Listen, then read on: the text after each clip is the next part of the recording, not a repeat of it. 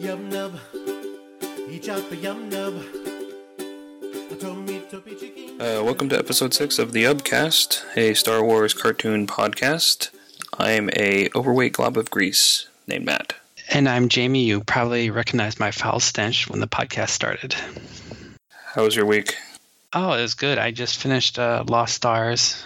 I went, I got, I got the uh, the audiobook and chewed through it pretty quick. Uh, uh, I, I uh, really enjoyed it. Certain parts was kind of cringeworthy. It is young adult, probably the most they've ever actually talked about sex in Star Wars. And some other parts are like, come on, I don't really believe that. But overall, I really enjoyed it because you saw a lot of key Star Wars battles and just scenes from like a different point of view, basically. Some random Imperial uh, officer and a rebel uh, fighter pilot. Yeah. It was pretty awesome. Kind of gave me a little bit of chills. You know, every now and then they'd like Lando. I would say something that he said from like from the movie at the Battle of Endor. I just kind of get like, ooh, I know what they're gonna do now. Yeah, I like that book a lot too. You said a certain point of view, I I finished that book. Yeah, I yeah I, I started it and then I returned it because I I decided I hated it. Um, maybe maybe you know we discussed that it might be better in print than the audio portion of it, but I, I just couldn't stand the audio portion of it. I just really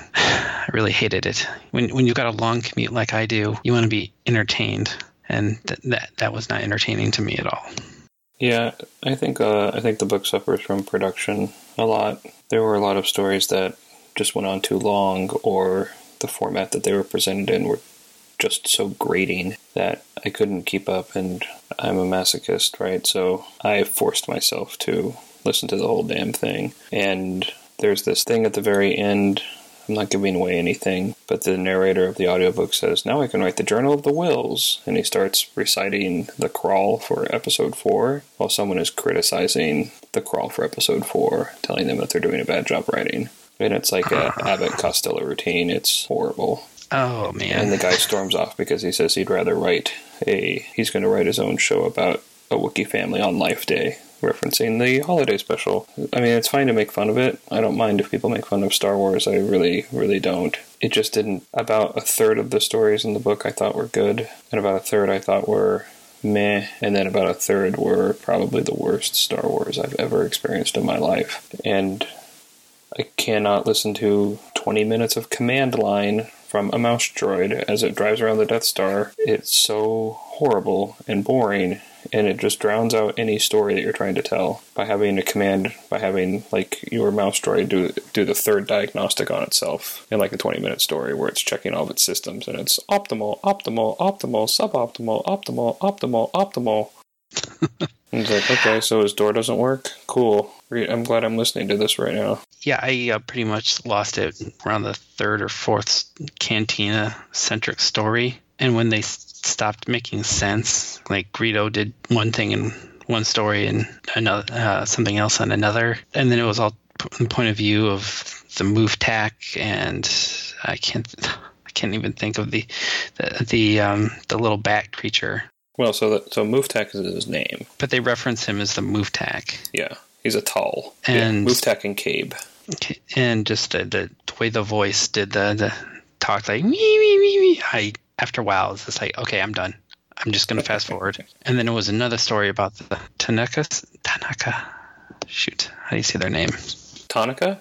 Tanaka yeah the ones that um, that everybody wants action figures made of I'm just making I'm just making a custom action figure at this point. I got a, a cheap Miss Marvel, and I'm just gonna repaint her and put a Tanaka sister head on her. right on But yeah, you're right. Everyone wants that action figure, but there's some kind of licensing problem with the likeness of the actress. Right, and I got as far as the stormtrooper one, and I don't know. It, it it seems like maybe it would be good, like as like a skit or something. Like Robot Chicken does things very similar and is really funny, but this just I don't know, just falls flat.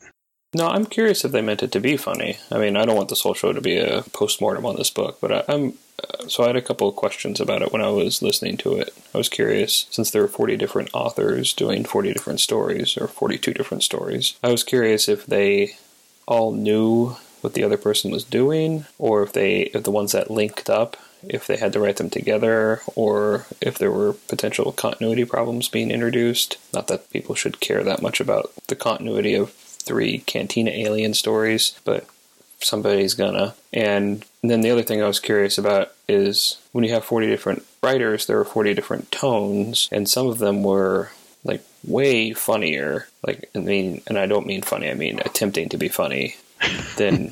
than the others, and some of them were really serious and had a lot of heart in them. The one about the Jawa and the Sandcrawler who looks at all of the memory chips from all of the protocol droids. I thought that was a great story. Yeah, me too. The uh, the Obi Wan and Qui Gon Jinn. I thought that was great. Yeah, and it's telling you something you didn't know about a character that you loved. But then there were things like, who gives a shit who ends up with the kloo horn?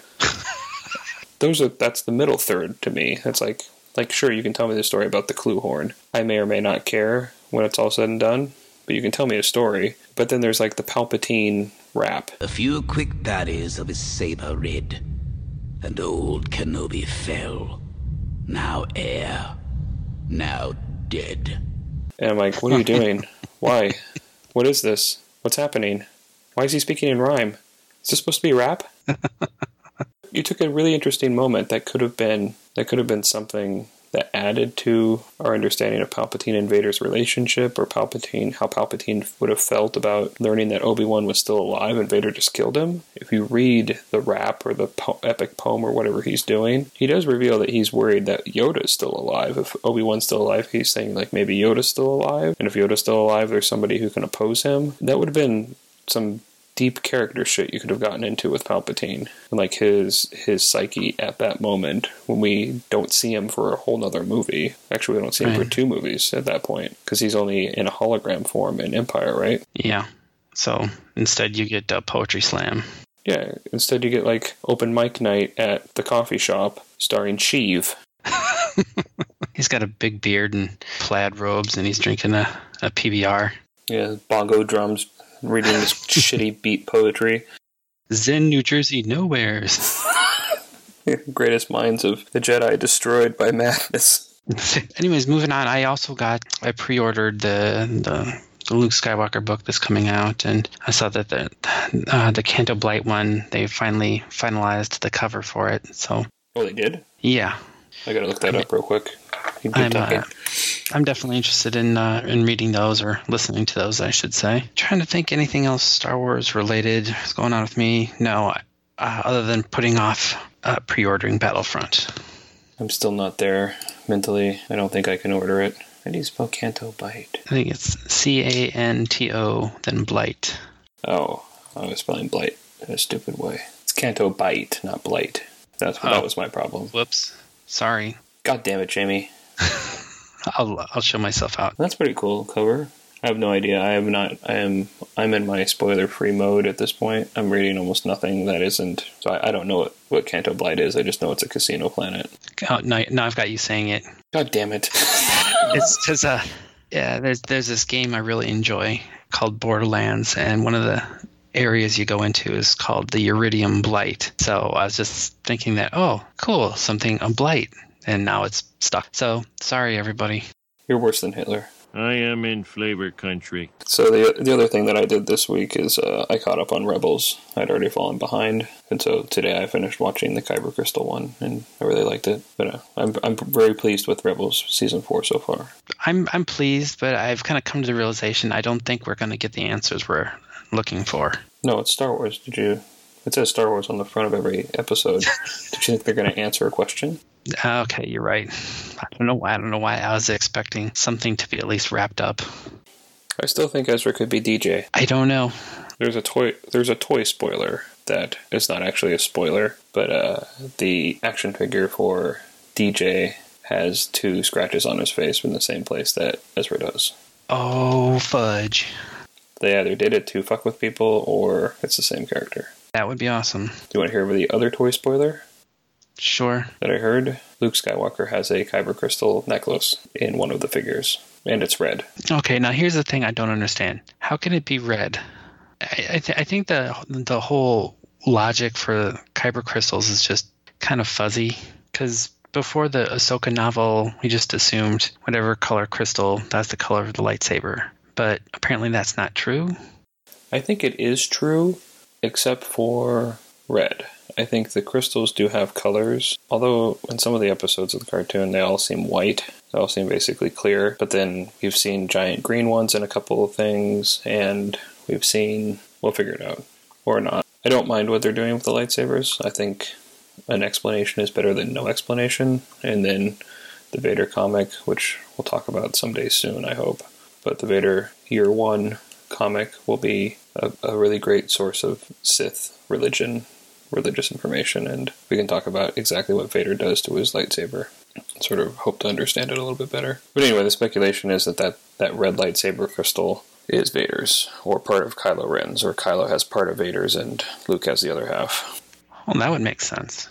Yeah, I'm hoping that's what's the case. I'm guessing technically you can retcon it saying that it, it would have been red be- from the bleeding, whatever, but Ahsoka, uh, you know, being on the light side, it probably got rid of the red when she uh, took the Inquisitors' uh, kyber crystals for her lightsabers. Well, I'm pretty sure they specifically say that she healed them, Yeah. and so they would have stopped bleeding. I don't know. It's it's difficult to understand how literal to take that metaphor, Right. or if it's a metaphor at all. It's one of those things that I'm just willing to let go of. Yep, me too. If, if it wasn't something that I really, really loved, I'd probably be super pissed. Yeah, But I'm willing to let a lot of things go, and this is definitely one of them. But yeah, I've been happy, not super thrilled, but happy enough with with Rebels so far. hopefully it keeps keeps getting better and and does give us a little closure.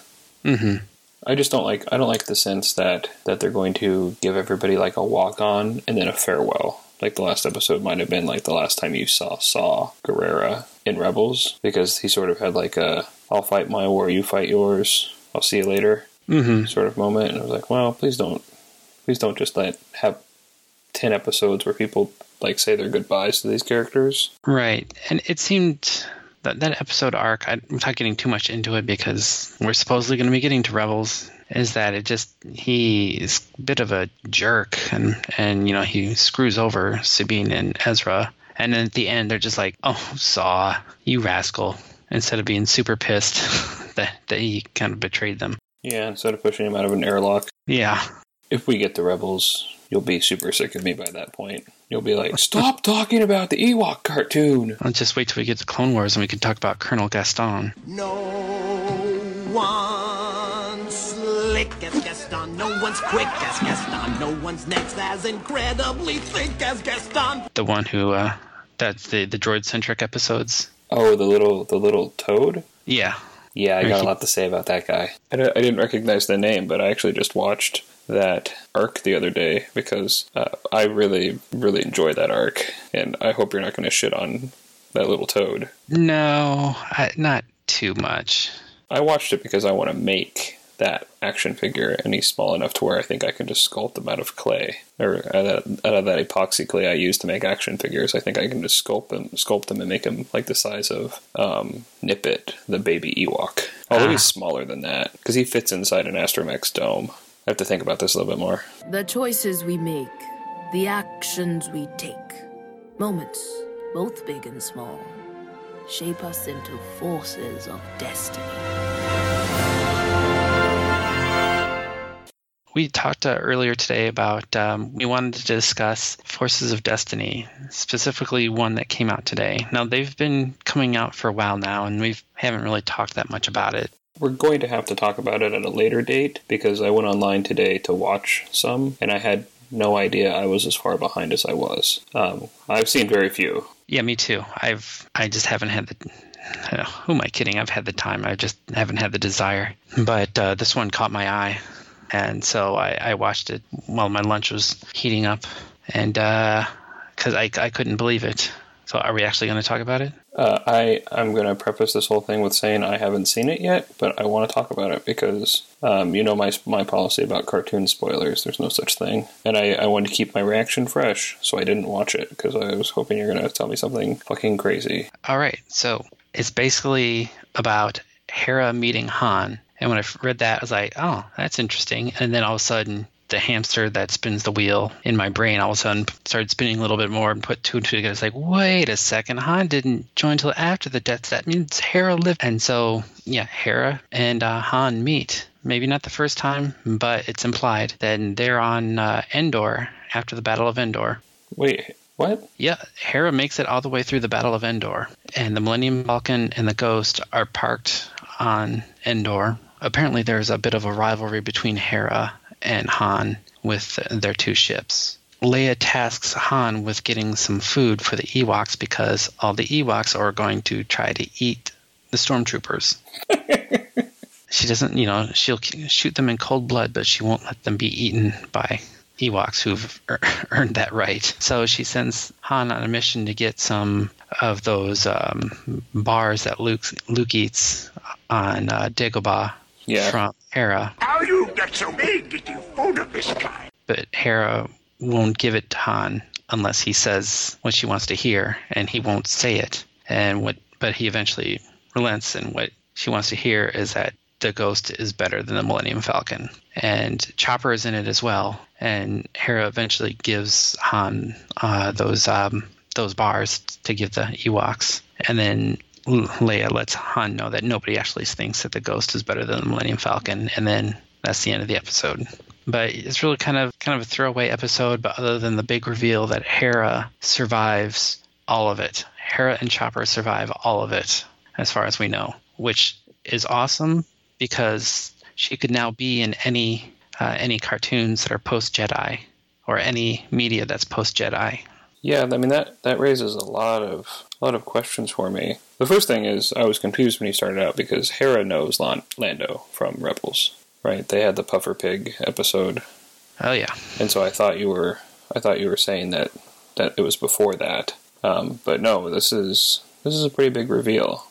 So while you were talking, I looked up the the official timeline of canon Star Wars media, and it's on there. It's called an Imperial Feast, and it said it was released on YouTube on October 30th, which, by the way, everybody is today. Happy Halloween. Um, and so, yeah, these Forces of Destiny episodes are canon. Because you texted that to me earlier today. You said, Are they canon? That really blows Yeah. my mind. She lives through the entire original trilogy. and she's she's just never seen. Just um, I, I just I like how they they retcon a lot of things that you know now that we're in I want to say more PC but a more um, inclusive culture. There's a lot more alien species that are part of the Rebel Alliance. I love aliens. They can they can pack the Rebel Alliance with as many aliens as they want. I love the aliens. They're sort of falling down on the action figure side with these new action figure releases. They haven't released very many alien humanoid aliens, but yeah, I, I love it. They'll just keep them coming. Yeah, I agree. So it's a yeah, it was a big big reveal for any Star Wars psychopaths such as ourselves. It's pretty big. It's I'm super excited because that means that that opens up a lot of possibilities for her character, but then that also leaves us with well, where's everybody else? Where's Zeb? dead. Mm, not necessarily. Why wouldn't they be together? I mean, they're they're doing this like slow burn love story, right? Where they're, if not in love with each other, they are right at the edge of that, right? And hmm you don't think if she survives two Death Star battles and the Battle of Scarif that they wouldn't be together after that? I mean, I was just thinking, I was just running through my mind. We didn't even know that she survived Scarif Correct. because I've scanned that battle and I've looked for the ghost later in the battle and I don't see it. I've looked if it's one of the ships that makes it into hyperspace or not, and I didn't see it. And so I thought, well, that would be a clean ending. She's a casualty of Scarif. They lost a lot of people at Scarif. hmm But apparently that's not true. And then she she wasn't in the attack run on the Death Star because that's been established that that was 30 ships and they were all X wings and Y wings. The Ghost wasn't there, so she wasn't at Yavin for that battle, or her ship was too damaged um, to participate in that battle. I'm now looking forward to them filling in some gaps with Hera. They've gone, come a long way since you know the first Twi'lek. You see it, you know, being Bib Fortuna. You know, they're all not like ugly and they're all not slaves. They're, you know, they're, they're Jedi and they're warriors. I think Bib So- Fortuna was a meth head. It was not. He's not a good representation of their species. He's like he's strung out on something. Whatever Jabba's smoking in his hookah. Spice, death sticks, and some combination thereof.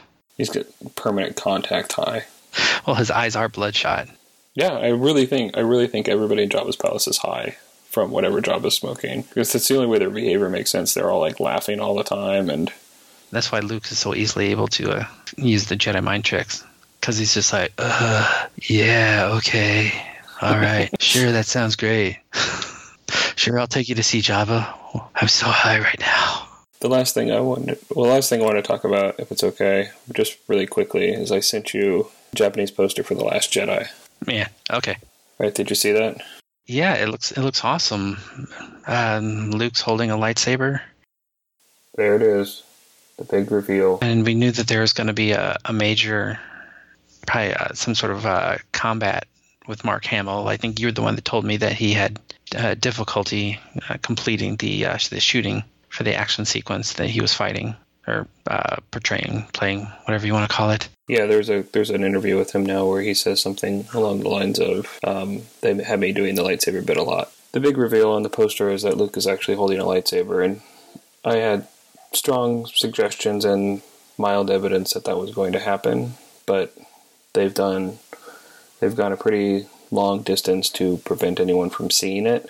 Um, it's not in any of the trailers. It's not in any of the promotional material. There's not even a hint of his costume in either action figure that's been released um, in any scale, the six inch, twelve inch, or three and a quarter inch. Um, either the super articulated or the five POA lines. There's been like six figures released, and none of them have a lightsaber or a lightsaber accessory. So they're definitely not advertising it. But now this poster comes out, and he's holding it. Can always count on the uh, international uh, trailers and movie posters to give stuff away. Thank you, Japan. Yeah, the international trailer is not very different, but there's a maybe a few seconds extra footage. It's it's really not worth watching. It's it's basically a re-edited version of the trailer that we got um, with subtitles. Yeah, there's a uh, there's a shorter trailer that's out. Uh, I saw it while watching the World Series the other the other day, and it's just a shorter version of the trailer that um, was released a few weeks ago. So no new no new material, unfortunately, which is is fine. I'm getting it to the getting to the point now where like I should probably just go offline or just stop anything Star Wars altogether. But anytime I go on YouTube, it just populates all these spoiler or fan theory uh, channels, and I just and it's really hard not to read them when I'm just trying to look up uh, you know, zip popping uh, videos. Gross. so it's 44 days until the Last Jedi release at this point, and um, hopefully we'll have some episodes up by then.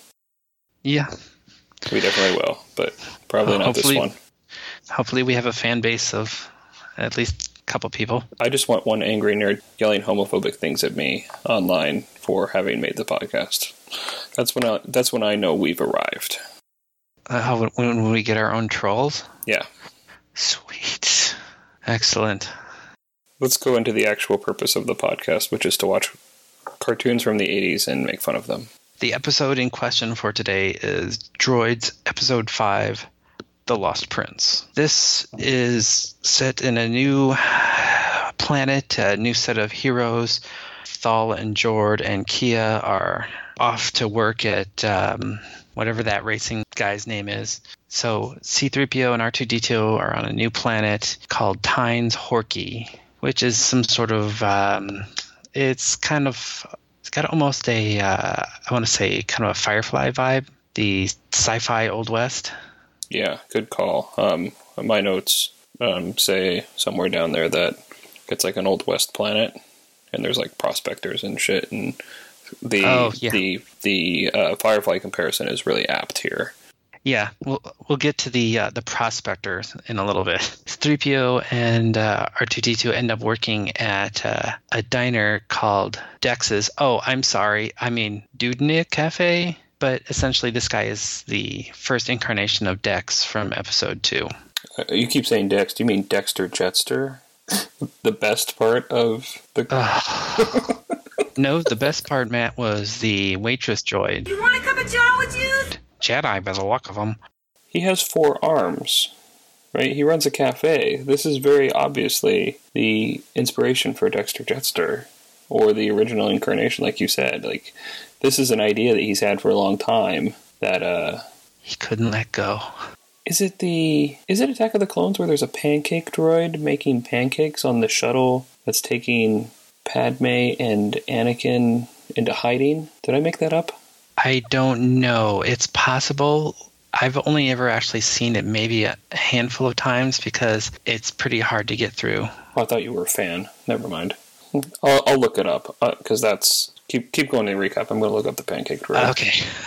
They're server droids doing uh, some uh, similar stuff they did, uh, well, at least the R2 did on Jabba's sail barge. And here you meet um, some sort of gangster, and I guess he ends up being a bounty hunter. His name is Kleb Zellock, though the way I heard it was Clampett for some reason. But that's just the audio. And I thought that, oh, weird, they're doing some sort of weird Beverly Hillbillies thing.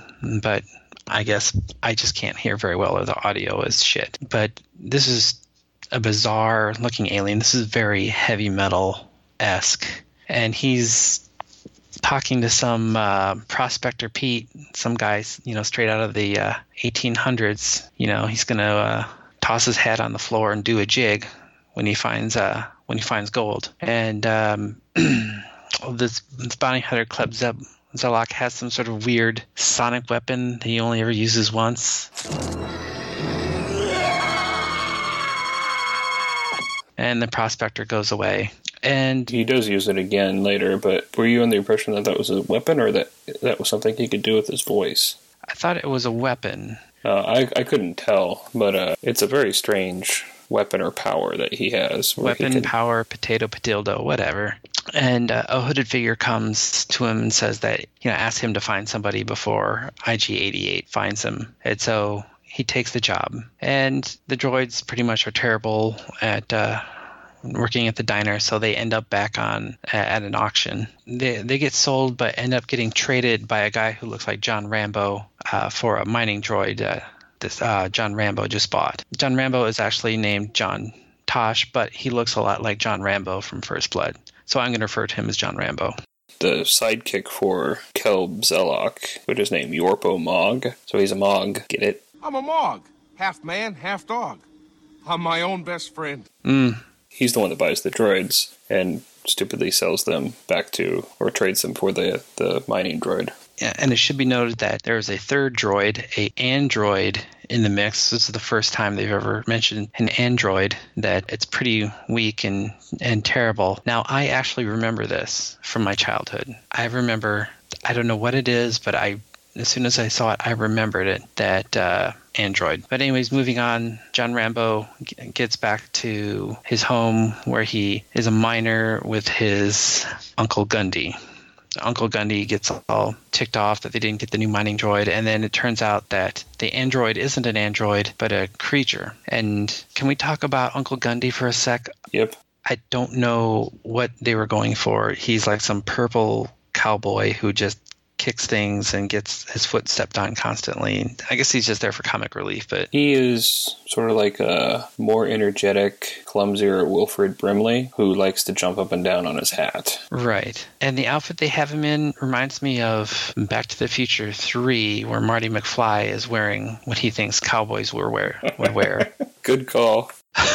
It's just a hot mess. Well, the creature ends up helping around the mine, and at one point there's a cave in, and the creature that they've named Kez helps save Uncle Gundy. And so they get uh, Uncle Gundy to the hospital, but when they're out, Kleb Zellock captures Kez because Kez is the person he's been looking for. John Rambo and the droids try to assist, but they end up getting captured as well. Now, the interesting part on this is they they introduced a character that seemed like, oh, this is going to be the new Kea, but she's never seen again. Jessica Meade. Yeah, she's got a kind of a Grace Jones kind of look to her, She looks exactly like Grace Jones. I mean, it's a it's a wonderful character design. and she's just gone. So I don't know why they bothered introducing her or anything. Uh, do you really not know why, or No, I don't know why. So she's really important moving forward? It's, oh, okay. it's this really exciting ex- there's experimentation with continuity right? We're in the second arc of this episode and they do introduce her in sort of a nonchalant there's a bar fight that breaks out right? Mm-hmm. And everything's going to shit and she stuns one of the guys so they can get away right? And falls down and it's like this badass woman standing there like Brigitte Nielsen or something and everybody gets away because of her. But yeah they completely they don't follow up with her at all in this episode, but she's in later episodes. Yeah, I thought that that was possible. It's like I said, it's been a long time. I'm really surprised I remember that android. But um, so they everybody ends up at uh, Kleb Zellock's mine, and he tells them that he's um, he's mining Nergon 14, which is used by the uh, Imperials for uh, proton torpedoes. Long story short, the robed figure comes in and he finds Kez, and it turns out that Kez is a prince. Shocker. And something's happened to him because Kez doesn't really talk. He just kind of acts like an idiot. But somehow Solag has a scepter, and as soon as Kez holds the scepter, he gets his memories back. And so they escape and sorry, this is where it falls apart for me. Yeah, so their escape attempt is comically bad. Like it's the it's the culmination of every slapstick joke you can possibly imagine. People failing up in cartoons. It's ridiculous. I want to back up real quick though. Okay. So it's revealed when he gets his memory back that he's the leader of a planet. He's like basically been a, a, deposed prince, and his memory was intentionally erased by someone who took his place and is now ruling the planet. Right. And that's that's yeah. the that's the meaning of the title of the episode, right? The Lost Prince. He's the Lost right. Prince. Luckily for the plot, he's apparently the good guy and not like the purple Hitler. Right, and he's strong and his scepter can pretty much do anything.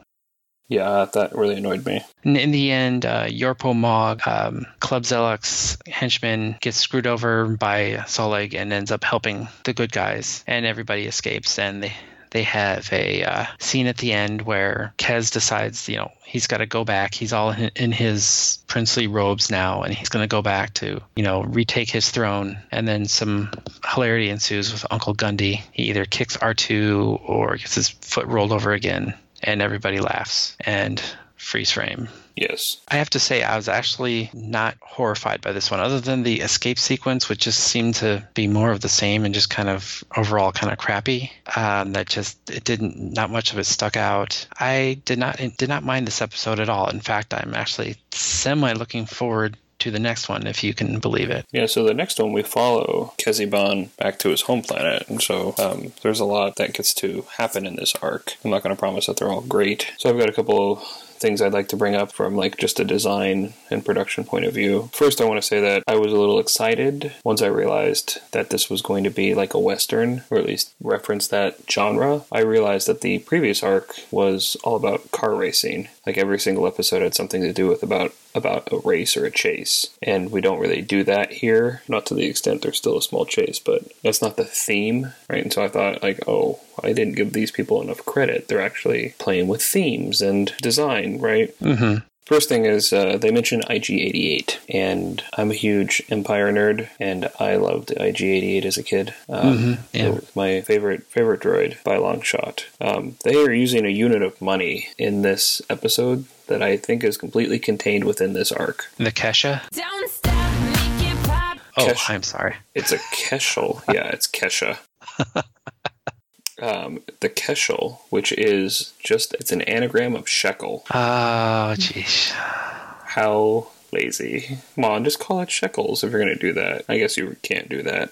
Wait, you got to save the overt racism for Watto. maybe maybe he was looking for Keshels because he wouldn't take Republic credits. Only money. So the first thing I, I thought when they started taking off the android disguise off of Kezibon, I thought it's a good thing he doesn't need that mask to breathe. There's pl- yeah. there's plenty of aliens in the Star Wars universe that can't breathe a standard atmosphere, and they have to wear masks. Plo Koon for one. I was just gonna say that. Oh, what's this thing in your face? I love little references to things, and so you caught what Kezibon means, right? No. Kezibon is explained by C3PO as being a bocce word for the one oh. who returns to life. Right. And so it's a messianic word for the bocce people, and it's being applied to this Tamazan alien. And so they basically call him they start calling him Jesus or Jesus because they're they're interpreting it from another language. But Bocce, obviously, Uncle Owen says, "Do you speak Bocce?" And he says, "Oh yes," or whatever he says. Shutting up, sir. Jan slash John Rambo, his his vehicle.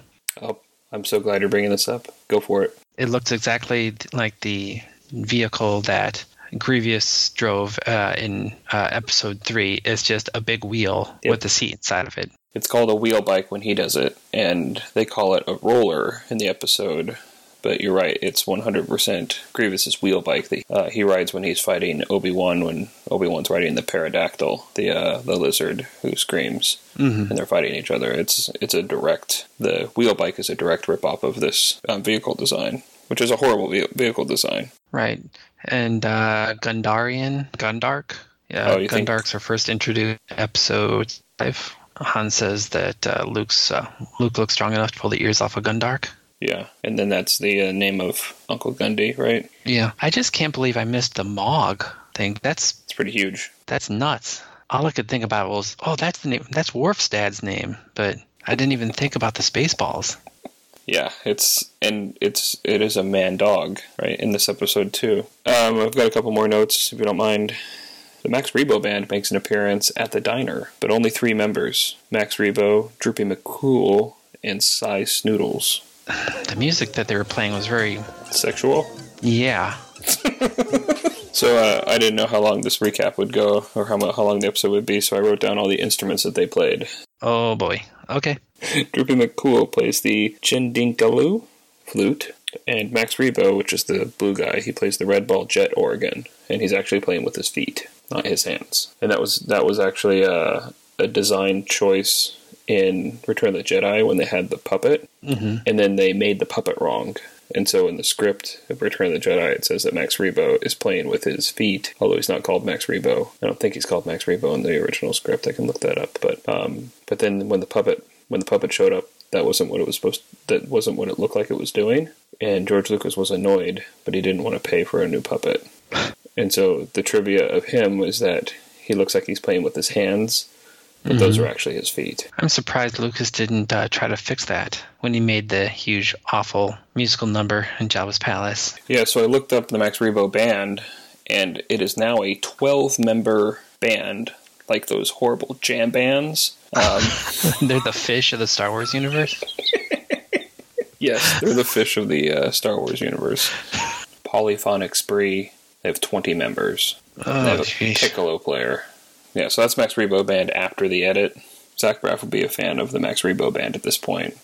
But Mhm. before the edit, this is the core band. It's Droopy McCool, the best named character, Max Rebo, and Sny Soodles. Sy Snootles get a, gets a huge role in the Clone Wars. Um, yeah, she has that whole arc with Ziro.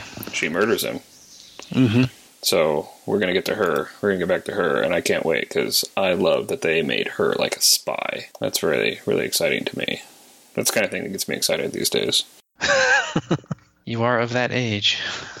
So the escape attempt, when they're actually escaping, it makes no sense because they're just like tripping over each other and somehow it all works out. But their actual escape attempt is pretty exciting. C3PO detaches his leg because they're all in these leg shackles. He detaches his leg and then he climbs up to basically the power source for the prison and tries to deactivate the power. It's pretty frustrating to watch that and know that he's not going to be allowed to be the hero. Because he has a good idea, he has a plan, he's executing the plan, and then it goes slapstick awry for no plot reason at all. I mean, I guess putting the other purple guy in the room gets the scepter, and then they just deus ex machina their way out of the episode by waving it around.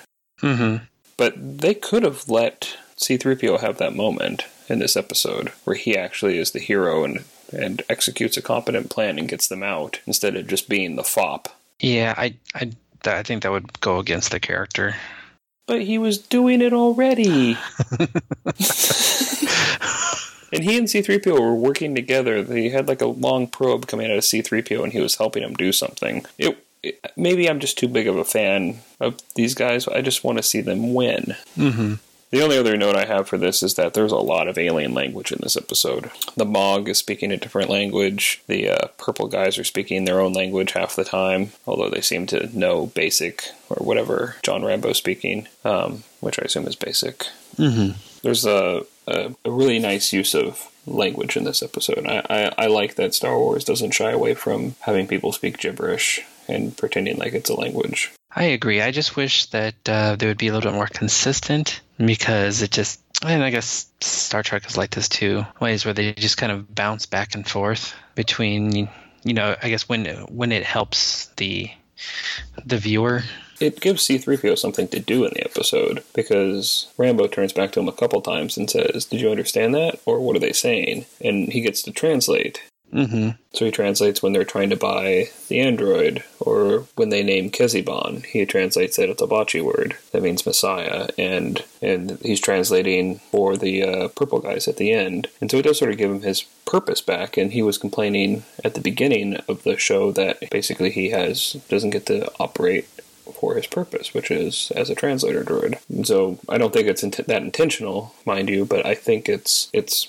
it speaks to his character a little bit. They're giving his character something to do. You brought up something that I remembered I wanted to talk about is when they when they name him. Yeah.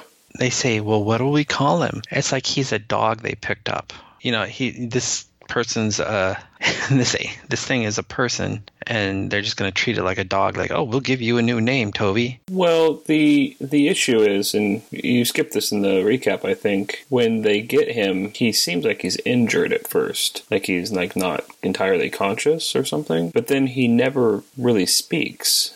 Right, he's a mute when they have mm-hmm. him, and so he's like strong and he's helping out, and it's obvious that he's got real affection for them, and they, he appreciates them feeding him and giving him something to do, and they're all helping each other out. And it's not the relationship doesn't feel exploitive to me at the time, even though yeah he bought him at an auction, right, and but it still doesn't feel exploitive in that sense. But then they have to call him something, and he, as far as they know, can't speak. yeah okay i suppose i see your point And it sounds like they give him a shitty name. They give him the name of some messiah on whatever planet Bocce's spoken on. And I'm done looking stuff up, so I'm not going to look that up.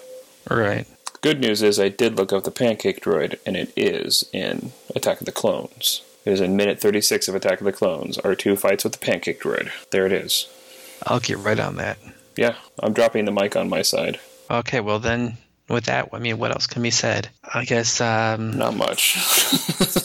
i guess we could talk about the next episode briefly what our listeners have to look forward to Yeah, well, the next episode is the follow up to this. We're going to stick with these purple guys, and it's called The New King, and it is the sixth episode of Droids. Um, and just like the previous arc, we're going to have these characters with us for a couple more episodes. We're going to go back to their home planet, and I actually sort of enjoy this arc, so because I read ahead. I'm I'm more of a experience it and trying to hone my horrible improv skills. Oh yeah, I intentionally didn't watch the uh, the Forces of Destiny episode so I could have a little bit of shock and awe there. Uh, there- there's different strategies. I just hope that people are enjoying the show so far and that you'll come back next week and stay with us in Kezibon. Kezibon? Yep. Kezibon.